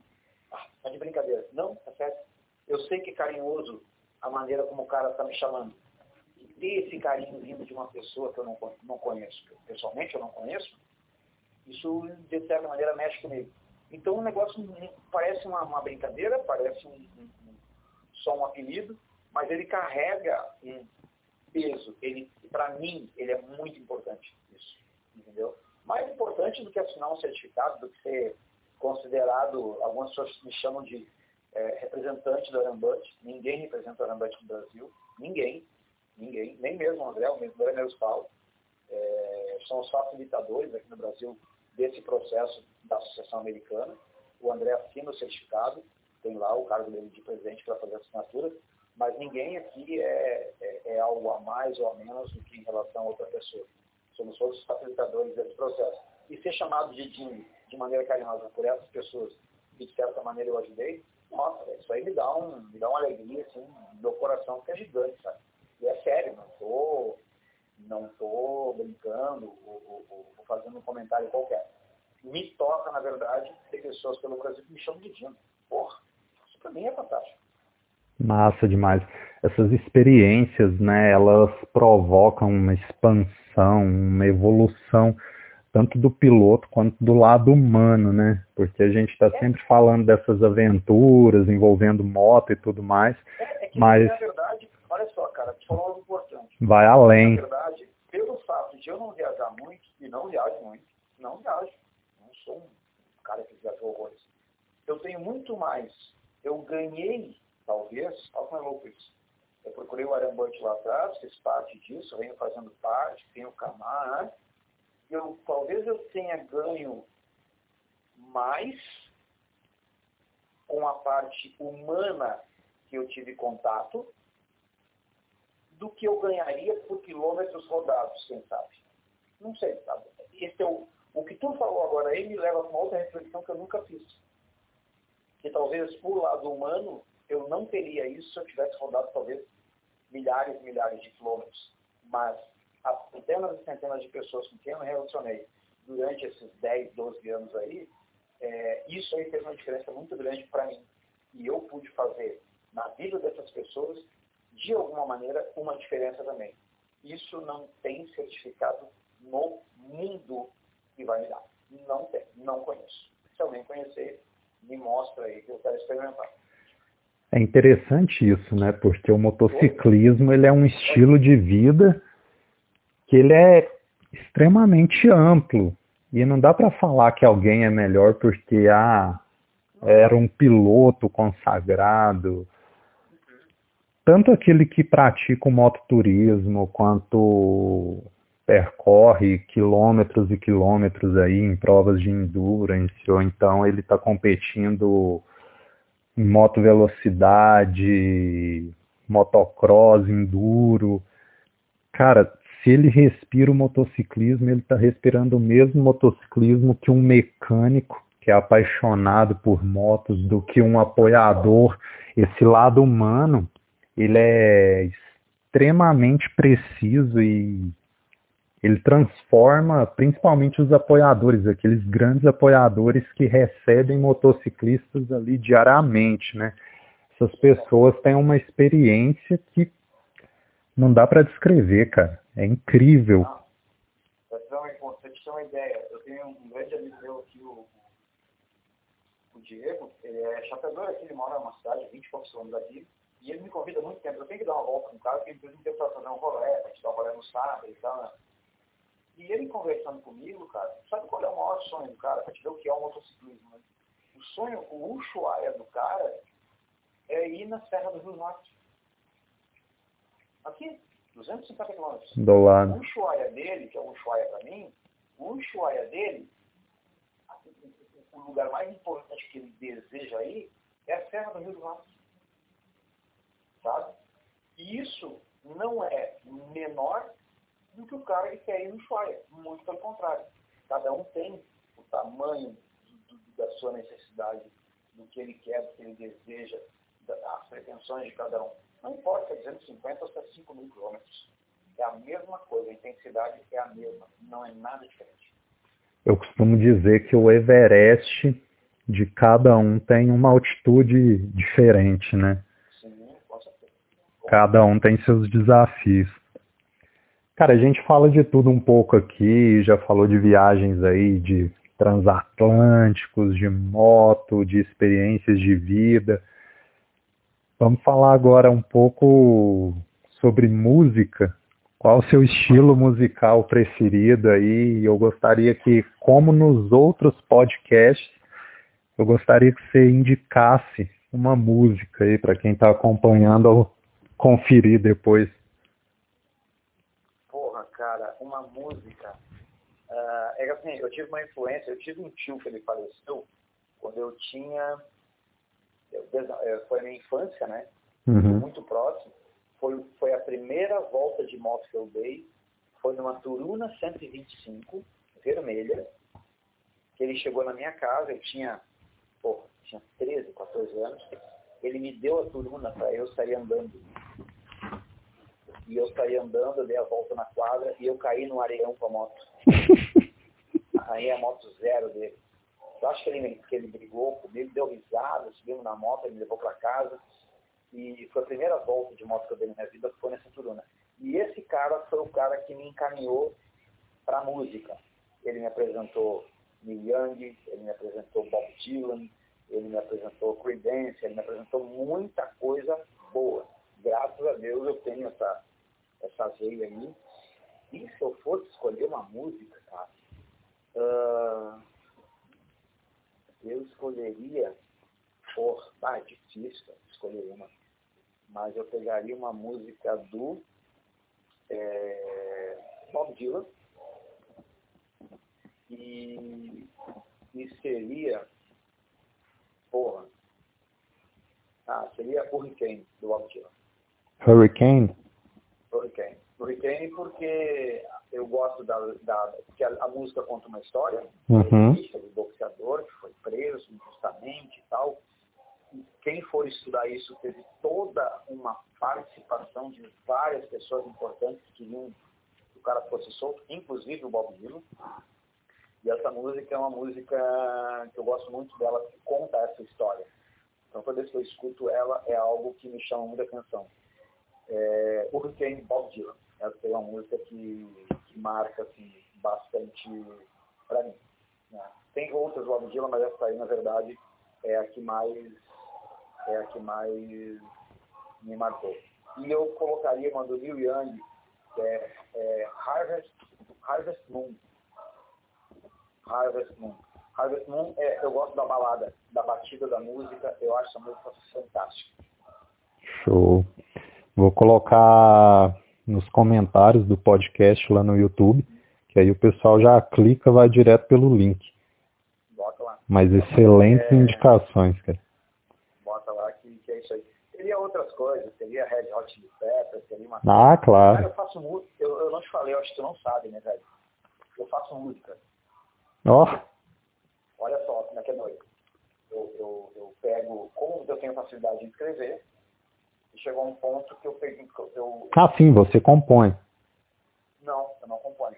Na verdade, eu, eu pego uma música internacional, qualquer, e eu crio uma letra, me diz o que escolhe uma música internacional, me manda, me diz o que tu quer transmitir com essa música, e me dá cinco, seis palavras que tu quer dentro dela em cima da música que tu me mandou, eu vou escrever uma música, uma letra em português, uma outra versão. Massa. Eu tenho, uma das que eu tenho escrito é November Rain do Guns, são quase nove minutos de música. Uma amiga minha pediu para eu contar a história dela e da amiga dela, que até os 18 anos tinham vários sonhos. Elas vão para locais diferentes e a ideia delas, quando elas tiverem 60 anos, elas se reunirem e realizar algum desses sonhos. Quer dizer, ela me deu a música toda. Né? E eu escrevi uma música de November Rain, são 9 minutos. Eu escrevi toda a música em 52 minutos. Que loucura. Então eu tenho isso e, e tenho umas 18 músicas. Não fiz mais porque parei mesmo. Então tem mais essa aí que ninguém sabe, eu acho que ninguém desconfia que eu faço isso talentos sendo revelados aqui no podcast. é. Não, o Snyder soltou no podcast que ele queria ser jogador de futebol, que ele jogava, acredita ah, nisso? Ainda bem que ele não foi, né?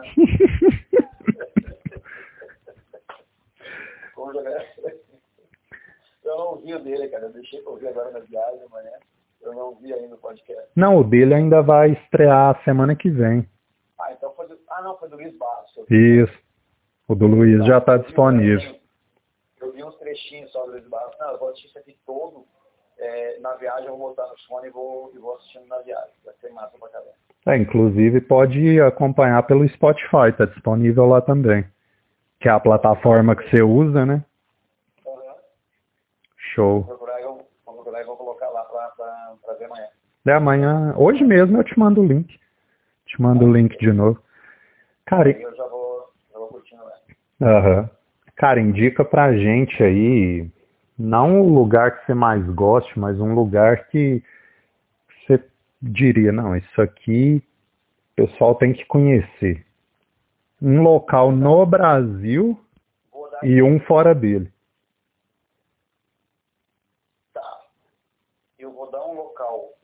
Eu ia dar, eu ia dar os canyons eu ia dar os canyons em Praia Grande, que é por baixo do canyon, que é o Trilha do Rio do Boi. Anota aí, bota na descrição. Trilha do Rio do Boi, nos canyons, tá? Do Itaimbezinho. Do Itaimbezinho. Mas eu quero dar dica de um lugar que poucos conhecem no Brasil. Eu morei em Florianópolis e eu não sabia que existia. Quem estiver na Barra da Lagoa, em Florianópolis, no bairro Fortaleza, que é o que fica no lado de lá do braço do rio que sai da lagoa, as pessoas vão saber se chegar lá onde é que é Fortaleza, vão no bairro Fortaleza e procura lá o IMA, I-M-M-A. Um cara, pescador, desde criança, vê as pinturas rupestres na ilha, se encanta com aquilo e vai estudar aquilo ali. Sem querer, ele descobre num morro que tem no pátio desse do IMA, tem uma trilha muito bem cuidada, que te leva num morro bem alto, que poucos sabem que tem ali, nem os moradores sabem, pouquíssimos sabem. Morei dois anos, não desconfiava. Lá em cima tem um observatório solar. Tem pedras lá em cima que estão alinhadas por equinócio, por solstício, uma série de configurações de pedras que não são ali da ilha, foram levadas para lá. E o detalhe interessante, ali em cima, nesse observatório solar, é o único do mundo, presta atenção, quem está ouvindo, é, o, é um observatório solar único no mundo, onde todas as coordenadas dos demais observatórios solares se cruzam ali. Então, é um lugar muito interessante de visitar, saber da história, que Florianópolis não é só ilha, tem uma história belíssima lá, que eu recomendo a todos subirem a trilha, se o, o, o proprietário responsável estiver lá para explicar tudo aquilo lá melhor, porque as pessoas vão se surpreender em Florianópolis com o que tem ali. Então eu dei a dica do IMA em, no bairro Fortaleza, na Barra da Lagoa. Visite, vale a pena. E um lugar no mundo, cara, uh, porra, aí ficou, aí ficou, seria na Europa, mas não, é, é, eu vou dar para vocês o seguinte, que eu já tenha que ter ido? Não, não. Não? Não, qualquer lugar. Porra, agora ficou... Uh, ah, é foda, hein? Deixa eu ver. Cara, é, Círculo Polar Ártico. Ah, para observar a aurora boreal. É, alguma coisa. Nem tem a ver com a aurora boreal. Chegar, ir no Círculo. Ah lá. Ah lá. Entendeu? Porque é um local que as pessoas pensam, nunca fui, mas de tudo que eu já li, já assisti, já soube, é um lugar que tem uma força, não é só neve, é um lugar que tem uma força muito grande, muito intensa. Quem já foi lá relata isso, eu já li uma série de coisas e, e é um local que, que eu gostaria de ir agora, para lá. Agora. Tem, tem vários outros que eu, que eu poderia estar, mas é um lugar que mais me, me chama a atenção. Círculo Polar Ártico. Com certeza. Cara, eu estou sendo presenteado com esses podcasts, porque é justamente o que eu queria. Eu queria o lado B. Porque aquilo que a gente posta, aquilo que vem na mente de imediato, a gente compartilha, todo mundo sabe, todo mundo comenta, isso aí não é novidade para ninguém. Agora, o lado humano de cada convidado, as experiências, a trajetória de vida de cada um, isso aí cara é exclusivo. Eu tô para falar que. tô, eu tô achando bem interessante. Isso é exclusividade aqui do canal, viu? Eu nunca vi ninguém fazendo isso. Não, não conheço. Tem podcasts diversos, é, porém, tu tá, tu tá realmente pegando o lado humano de pessoas que são o lado do motociclismo, uhum. é, tu explora isso, mas tu traz lá de dentro para o teu podcast é, os ematos que talvez alguém não saiba que eu escrevo música, alguém não sabe que, pois é. que eu nunca viajei horrores, porque pessoas que acham que eu viajei um milhão de milhas aí, é, e, e, quando eu falo que não sou especial, como eles acham, eu estou falando real. E, tu consegue trazer o lado de dentro dos ematos, o lado do, do motociclismo, no teu podcast. Eu achei isso fantástico. Esse formato eu adorei. Adorei mesmo bem interessante. É, eu estou ajeitando ainda alguns detalhes em questão de áudio para melhorar o máximo possível, mas quem está acompanhando tem que entender, dá para ouvir perfeitamente, lógico, não tem aquela qualidade de um estúdio da Sony e tudo mais, cara, mas a simplicidade a forma como está sendo feito. Olha isso, a gente está gravando uma ligação telefônica. Pois é, cara. Zé Matos, é. no Rio Grande do Sul, Alisson em Minas Gerais, e a gente está fazendo um podcast juntos aqui. Olha que loucura. E o legal é o seguinte, né? Eu, a minha mulher foi dormir e, e eu peguei esse, porra, cara, o meu telefone é um, é um Xiaomi, o Xiaomi ele é mais fininho e por ser fino ele não tem a entrada para o fone de ouvido, o P3, esse, esse normal, uhum. o fone normal. A conexão dele é onde carrega. Ah, sim. O fone é onde carrega.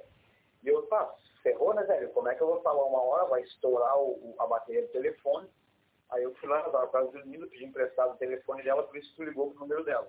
Ah, tá. Eu conseguiria fazer, talvez, a bateria ia consumir. Entendeu? Eu tava com medo de ficar sem bateria, então eu tô no telefone dela aqui. Cara, mas você acredita que usando o meu, uh, sem estar tá conectado na tomada, é que o celular é, é novo. Eu peguei ele tem pouco tempo. Mas vai 10% de bateria é, no máximo. Uma, é que na verdade eu estou acostumado com a live onde consome muito, tem dados. É vídeo, aham. Uh -huh. E aqui é uma ligação só, né? Talvez nem precisasse ter feito essa função toda. Não, mas tranquilo. Cara, o finalzinho aqui do podcast, a gente vai bombardeando, soltando tudo de uma vez e o convidado vai.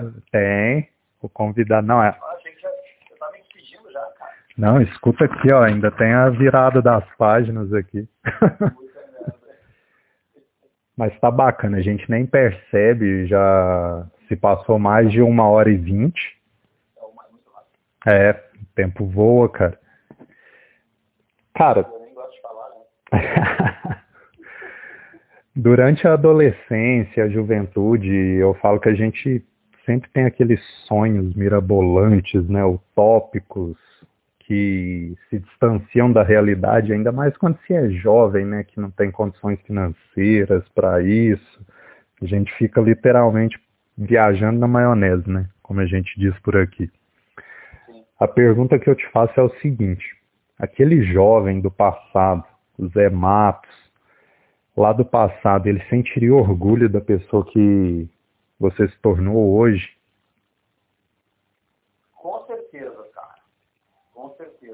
eu vou te dizer que aquele Márcio na juventude, ele jamais imaginaria uh, quem eu sou hoje.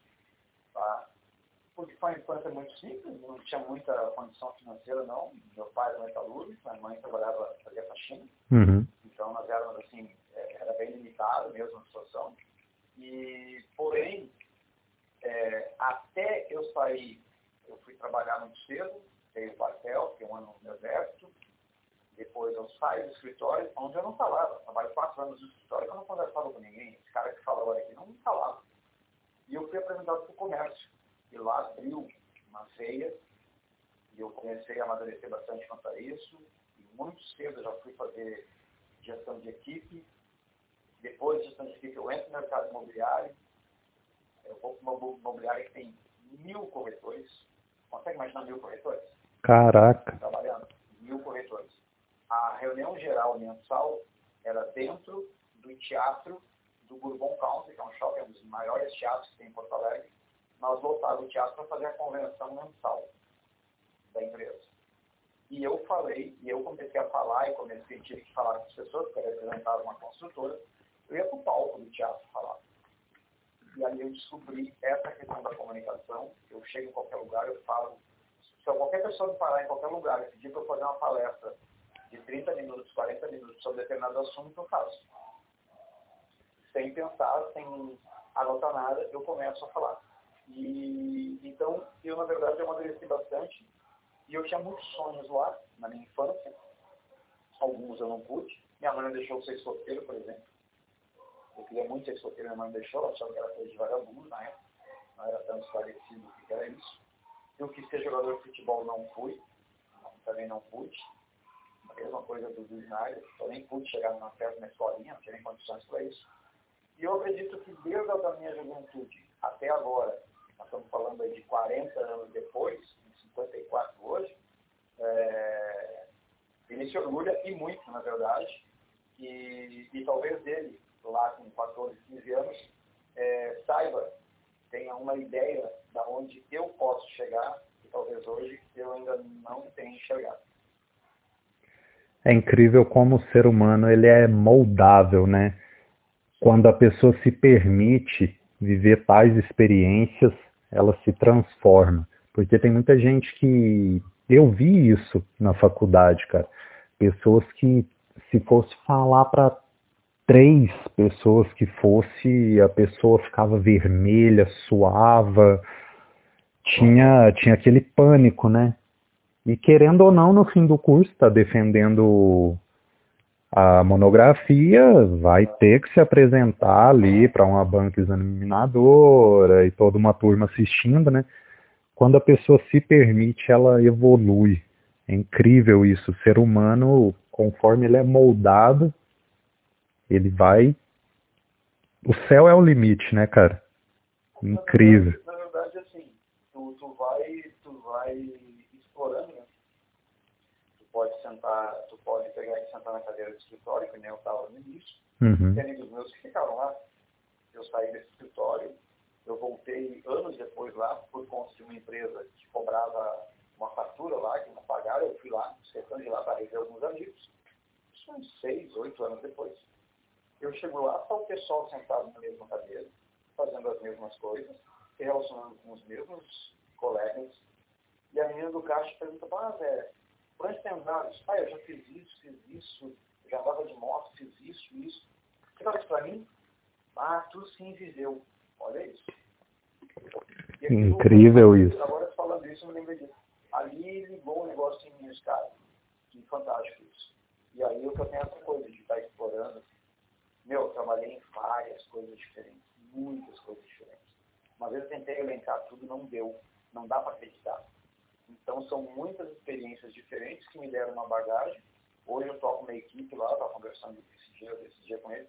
Ah, eu queria falar como se fala no telefone. Isso não vai conseguir, leva um tempo. Vai ter que adquirir maturidade, vai ter que adquirir é, experiência e depois fazer o uso disso tudo. Então, claro. Não pensa em fazer isso agora que não vai fazer. É, conto da minha experiência de que eu não falava com ninguém. E hoje, eu vou com o telefone. O cara hoje não queria nem comprar um imóvel, cara. Conversei e argumentei com ele, entrei no psicológico do cara. 30 minutos conversando, o cara vai semana que vem fazer a entrevista dele lá, levar a documentação. O cara vai comprar o imóvel dele, eu convenci ele. E eu não empurrei o imóvel. Eu liguei dentro dele, eu consegui ligar dentro dele a vontade de adquirir um imóvel, eu dei força para ele, ele queria, estava com medo disso e eu dei a força necessária para ele dar um passo importante que é a aquisição do primeiro, primeiro imóvel dele. Como é que eu faço isso? Não sei. Sei que acontece. É a experiência. É muito doido. É muito doido.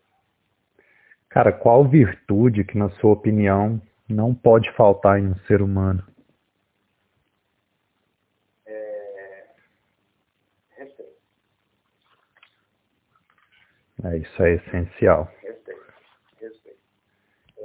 tiver respeito, tu teve, teve educação. Claro. Se tu tem respeito, tu tem uma base. Eu poderia dizer, eu falei para minha filha uma vez, ela tinha 13 anos, 14 anos, ela veio dizer que tinha beijado o primeiro beijo na boca dela e tal, eu perguntei como é que foi, e ela disse para mim, não, cinco minutos depois ele beijou outra menina na minha frente. Aí eu falei para ela uma coisa que ela falou assim, é, uma pessoa, para te emocionar com uma pessoa, e pode ser de maneira afetiva, como era o caso dela, ou uma amizade, seja o que for. Uhum. Pode ser um local de trabalho, não importa. Relação, relacionamento, não importa qual seja. Tem que ter duas coisas: respeito e consideração. Ponto. Se não respeitar e não considerar o próximo, cara, nem vale a pena a tua existência. É, no caso, você não proibiu ela de nada, mas você ensinou que não teve nenhuma das duas virtudes aí, né? Então já resolveu o assunto.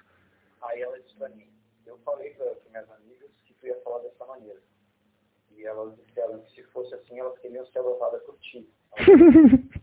Sério. E eu disse, por quê?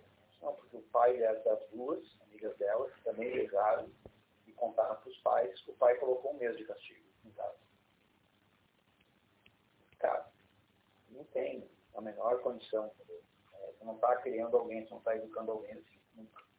Verdade. Então, então eu tive essa, essa como eu, como eu, eu me separei da, da da mãe dela quando ela tinha quatro anos, o meu contato com ela eram poucos e quando era esse contato eu tinha que ser muito direto, eu tinha que ser muito assertivo. Eu não tinha tempo para ficar enrolando ou criando uma situação, sabe, um conto de fato. Não, eu tinha que dar a realidade e graças a Deus eu consegui fazer isso de uma maneira que nem eu entendo. Mas foi muito bem interessante isso. Tá vendo? Por isso que eu falo que o podcast ele está sendo um presente para mim e para quem está acompanhando, porque não é só sobre viagens, vai muito além. A gente aprende muito aqui com os outros, com as experiências.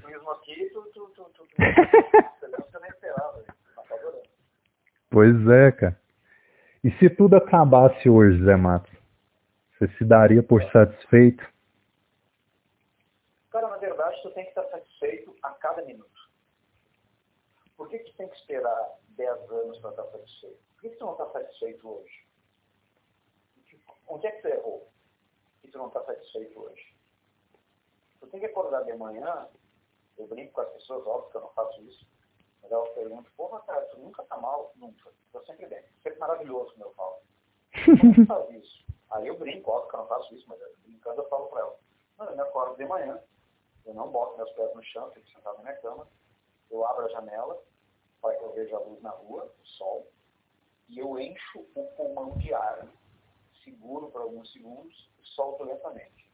Ora, se o sol lá fora está brilhando, o meu pulmão está enchendo de ar e eu consigo encher de ar e soltar esse ar, é porque eu estou vivo. Eu tenho consciência, estou vivo, o sol brilha lá fora, todo o resto depende só de mim. Se não está acontecendo, a culpa é minha, eu tenho que rever alguma coisa. Então, assim, não importa o momento em que vai acabar, tu tem que estar satisfeito a cada minuto com o que tu fez. Tu tem que estar satisfeito a cada segundo com o que tu está fazendo. Se o que tu está fazendo tu não está satisfeito, solta fora. Vai te fazer mal em algum momento. Talvez não hoje, mas daqui a 10 anos, daqui a 20 anos, tu está uma pessoa magra, tu é uma pessoa que não está tão de bem com a vida.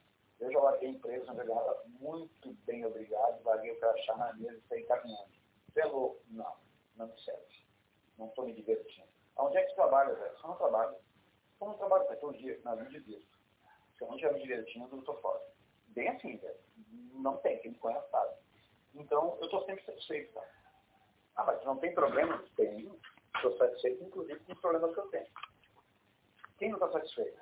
Está satisfeito com os problemas que tem? Eu nem queria ter eles. É uma pena. São eles que fazem ter evoluir, são eles que te levam para frente, são eles que te moldam, como tu mesmo falou. Eu não quero ficar longe dos meus problemas. Eu quero ter todo dia um problema para resolver. Eu vou crescer todo dia. Então as pessoas têm que estar satisfeitas, sim, a cada instante da sua vida. Se ela não está satisfeita, é porque alguma coisa ela fez errada no segundo anterior. Se ela puder rever, é uma benção. Se ela não puder, ela vai seguir insatisfeita. E aí não importa quando é que vai terminar. Ela é uma eterna insatisfeita né, de si mesmo, consigo mesmo. Então, eu não importa se vai terminar agora ou se vai terminar quando eu tiver 100 anos. Eu sempre vou estar satisfeito é, com o que eu fiz e da maneira como eu... É dessa maneira que eu procuro ser. Eu procuro estar satisfeito sempre com o que eu estou fazendo. Se eu não tiver alguma coisa errada, eu tenho que rever para que eu volte a ficar satisfeito com o meu momento atual, que é o que eu tenho. O que eu tenho é esse milésimo de segundo que eu estou falando contigo agora, e o milésimo anterior já não existe mais. Fudeu. E o próximo, ele está vindo, e eu não sei o que vai ser. Eu tenho que estar satisfeito. Com, como você. Né? como você mesmo diz lá no Brasil Limit Riders, isso aqui já valeu meu dia. Perfeito, cara, perfeito. Bom, alguns spoilers aí, alguma próxima trip aí que vai realizar. Você sempre fala que quer voltar a fazer outro costa a costa, né? Não, cara, tem, tem algumas coisas que estão prontas, não, mas elas estão organizadas, mas a pandemia meio que bagunçou isso tudo, né? É verdade. Coisas, eu tenho umas coisas organizadas aí, que estão alinhadas para acontecer, mas não vou arriscar a pandemia agora, não vou fazer isso cruzar uma fronteira, troca uma lei, fica no meio. Não quero isso, na boa. Tem pessoal aqui para lá, eu não quero ir. Agora não. Então, assim, é, a próxima trip, para mim, importante, vai ter o um encontro de abril do Allianz eu quero ir, quero me organizar para ir. É, vai ter o Moto Capital, talvez esse ano, se tiver, eu quero ir lá em Brasília. Capital Moto Week, lá, Uhum. eu fiquei de em 2019, não fui. E uh, o Valente faz a grande chuva, eu quero fazer o Rio Grande do Sul. Eu não comecei, devo começar aos poucos. Eu quero realizar o. o, o como eu falei hoje com o cara que eu estava na, na live agora, na live não, na, na reunião online antes do teu podcast aí, eu comecei a contar o que tu já fez. Ele não acreditou, cara. Acreditou. Ele não acreditou. Disse, como assim fazer todos os municípios de um estado? Tá, que são 498. Você tá louco? Quem é que faz? Como é que vai fazer isso aí? Deixa eu te contar então do Alisson Campos. Aí quando eu contei que fez a região sudeste toda, eu acho que ele não acreditou até agora. É, e tem gente bem mais maluca, viu? É o que eu falo. Nunca ache que você é o mais louco do mundo, porque sempre tem um pior.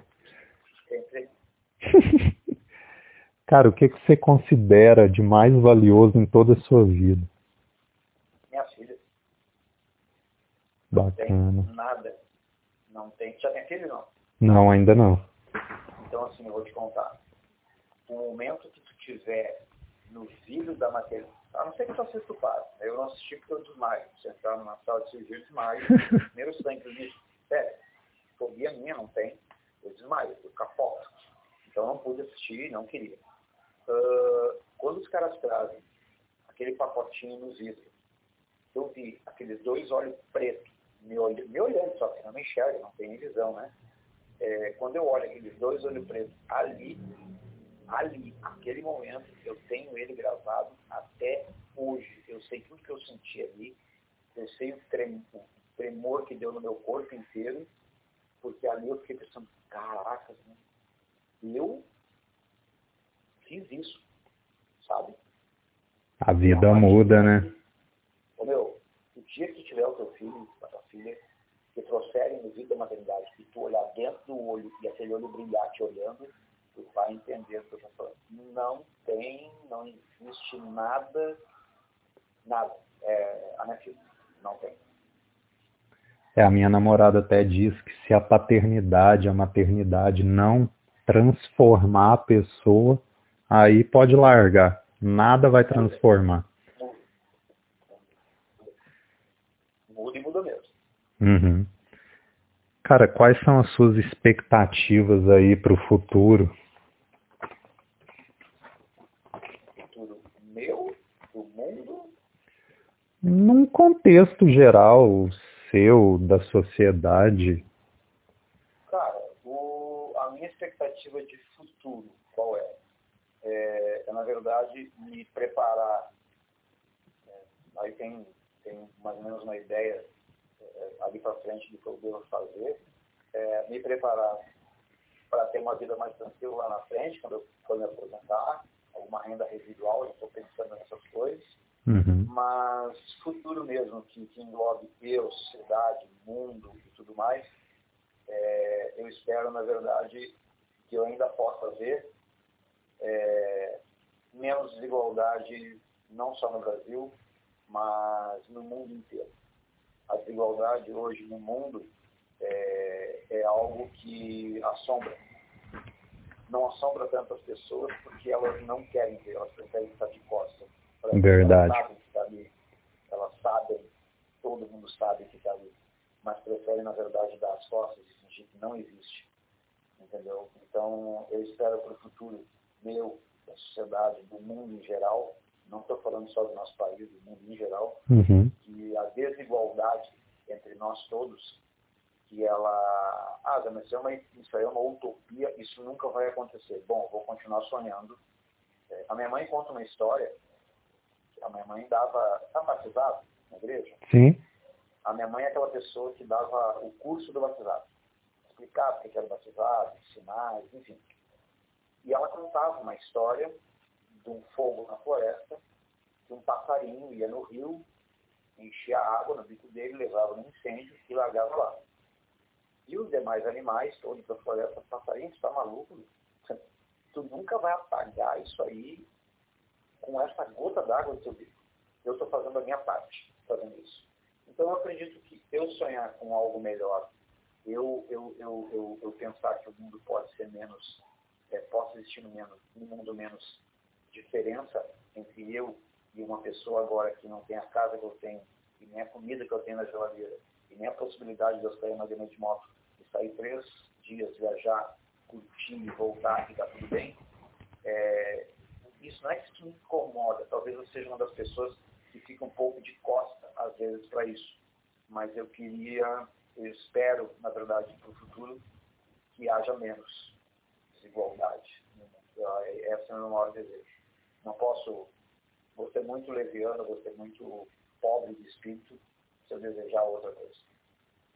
Bacana.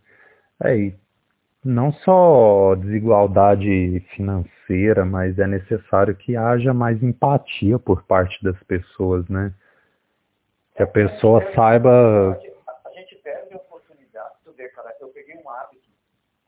Eu peguei um hábito de chegar, tem uma padaria, um mercado aqui do lado, se o dia tiver gente vai ali. Eu chego lá e eu pego o pão todo dia, a loja sabe, e eu, eu pego o pão. Muito obrigado, bom trabalho para vocês. Eu peguei essa mania agora de desejar para as pessoas que estão trabalhando um bom trabalho. E eu estou domingo no mercado, 8 horas da manhã, buscar o pão. E um senhor pegou, tinha um casal sendo atendido, uma pessoa só trabalhando na padaria, e um casal sendo atendido, escolhendo várias coisas, demorou, foi tranquilo. E um cara atrás de mim chegou e disse assim, é foda, né, moço? Eu olhei para ele, ele estava com a mulher, disse, desculpa, não entendi. É foda, né? O que é foda, senhor? Aí, ó, pleno domingo de manhã, uma pessoa só atendendo. Eu, eu não sei o que me deu, mas na hora eu falei para ele o seguinte, deixa eu fazer uma pergunta. O senhor já agradeceu o sol brilhando lá fora? O senhor já agradeceu a possibilidade de senhor ter dinheiro no bolso para entrar no mercado para comprar o alimento, coisa que poucas pessoas têm hoje em dia? E o senhor está vendo aquela senhora ali, que é a única ali atendida, como o senhor falou? Ela está sorrindo para aquele casal, vai sorrir para mim e vai sorrir para o senhor. O senhor agradeça e deseja a ela um bom dia de trabalho porque ela está ali prestando um serviço. E se a empresa não for com um outro funcionário, ela está fazendo a parte dela. E o senhor deve ser grato por isso. E me virei. E a mulher dele disse para ele assim, ó, tu tinha mesmo isso, estava na hora. é a velha história, né? Ganhei. A gente está com um copo de frente para um copo, ele está meio cheio ou meio vazio, né? É, isso aí. Não é? Isso aí. Não é melhor ser otimista e pensar, nossa, o copo está quase cheio. É me... às, vezes eu, às vezes eu penso que, às vezes quando acontece isso, eu pô, acho que eu estou falando muito rabugento, sabe? Que, talvez parece que eu não tenho muita paciência. Mas não. Lá atrás, eu não tinha paciência para essas coisas. Lá atrás, eu era muito mais rabugento. Só que eu acredito que, de certa maneira, eu evoluí de alguma forma, que hoje eu sei que até com essas pessoas eu tenho que falar de uma determinada maneira, entendeu? Para que elas entendam o recado que eu quero passar. Não posso ser grosso, não posso ser estúpido, mas eu tenho que ligar dentro dela, eu tenho que colocar dentro dela a minha indignação, que ela sinta a minha indignação. E que ela não tenha nem a mínima possibilidade de rebater ou de querer me agredir. E hoje eu consigo isso, cara. Eu consigo falar para a pessoa e a pessoa. O cara não falou nada nada, ficou seca. E eu peguei meu fone e fui embora, falei para trás, agradeci a moça, desejei um bom trabalho para ela e vazei, nem quis olhar caso. É porque contra fatos não existem argumentos, né? O cara não tinha o que falar. Ele ouviu a verdade. Ele não foi maltratado, ele simplesmente ouviu a verdade, teve que se calar diante dela. Falei numa elegância que eu me senti um lorde. Perfeito, cara. Bom, agora sim a gente está no final aqui do podcast, Zé Matos. Deixa uma mensagem aí, depois de tantas, né? Não. Cara, hoje eu me convenci que você realmente é um palestrante. Só tenho a agradecer. Muito obrigado aí. Foram, ó, até agora, cerca de uma hora e quarenta e cinco. Cara, foi uma palestra isso aqui. Perfeito. Ainda bem que lá, amarrar minhas coisas na moto, organizando as suas viagens ainda. É, não. Cara, mensagem eu posso deixar para vocês, tá? É, na verdade, assim, deixa eu pensar, é, eu não pensei em mensagem não, eu queria lembrar agora, eu vi um, eu vi um vídeo, na verdade, é um cara que eu, eu, eu não tenho guru, Eu não tenho guru, assim, entendeu? Não tenho. Meus, meus corretores têm os gurus do mercado imobiliário, aí tem os caras que têm os gurus do motociclismo, e o cara, o. Como é que é o nome dele? O. o porra, minha, memória é uma bosta, cara. É, Roberto Barros, não lembro dele. Pô, é um jornalista, cara, é palestrante, enfim. E ele falou o seguinte, que os gurus, na verdade, vêm muitas vezes de um lugar que não sabe onde ele mora, chega com o microfone da Madonna, dá o recado dele de uma hora e meia, vai embora, e que nunca mais vê ele. Tanto fica fácil, seguro. Então, eu não acredito muito nesse guru. Mas eu, eu, eu tenho escutado muito, é, curto muito o Mário Cortella, é, adoro Cortella, e tem umas, umas, umas passagens dele assim que eu adoro. E tem um negócio que ele falou outro dia, eu não vou lembrar agora do texto, cara, dele, mas eu, eu deixaria a segunda, a, uma seguinte mensagem para todos. É, que todos, que todos nós, em relação ao nosso próximo, é, que nós sejamos mais é, complacentes. Porque muitas vezes a pessoa está falando contigo, ela pode estar com um problema muito mais sério que o teu e por isso que ela te trata daquela forma. Procurar ter uma visão é antagônica que chama, quando tem a visão do outro, é, né? Creio que sim. É, né? é, acho que é isso, se eu não estou falando bobagem. É, tu ter a visão da outra pessoa, entendeu? Então, ao circularem por aí, ao se relacionarem com as pessoas, é, pensem que essas pessoas também têm problemas que essas pessoas também têm as suas preocupações e que talvez as preocupações delas sejam maiores que as suas, né? E talvez esteja ali diante de nós uma oportunidade da gente pelo menos dar um abraço nessa pessoa e tornar a vida dela mais leve, tornar a vida dela mais quente do que, do que é. Porque às vezes o teu problema ele é tão pequeno diante de um outro, entendeu? E até mesmo esse abraço, uma pessoa com problema maior, vai fazer tu entender que o que está passando é muito pouco, é, muitas vezes irrelevante. Então, sejamos mais complacentes com o nosso próximo. É, sempre que puder, é, de alguma maneira, fazer algo que, que, que, diminua a desigualdade, pode ser no teu bairro, pode ser na tua cidade, pode ser na tua empresa, sei lá onde. Faça, porque isso te faz bem e, e o que eu tenho para deixar para vocês é isso, cara. Eu acho que a gente deve ser mais humano e, e enxergar mais o outro do que a nós mesmos. A gente pode se surpreender com o que a outra pessoa tem para te passar ou para te transmitir, ou até mesmo para te fazer enxergar o que tu não enxerga hoje. E sejam satisfeitos com o momento em que vivem. Se não estiverem vivendo, revejam a estratégia que alguma coisa pode estar errada. É isso, velho. Cara, perfeito, Zé Matos. Muito obrigado pela palestra, literalmente. Muito obrigado pela disposição, a prontidão em participar do podcast. Cara, superou todas as expectativas, assim como os outros convidados. Quem gosta de conteúdo, quem gosta de experiências novas, aprendizados novos, eu acredito que esse programa aqui no canal vai trazer muito disso. Está trazendo já, né? Com certeza. E isso tu me surpreendeu com perguntas que eu não imaginava, me preparei para responder. livros e livros de motociclismo ao meu, ao meu redor aqui, para te responder sobre motociclismo, e tu veio bagunçar minha vida aqui de uma maneira não esperava. É, a gente ama o motociclismo, mas a vida vai além disso, né? Com certeza. Perfeito. Eu... disso, né, cara? Sem vida não teríamos nada. Claro, claro.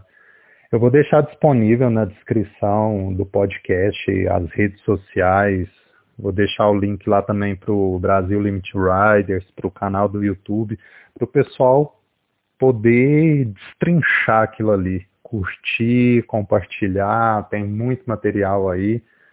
E para que a experiência possa ser completa, né?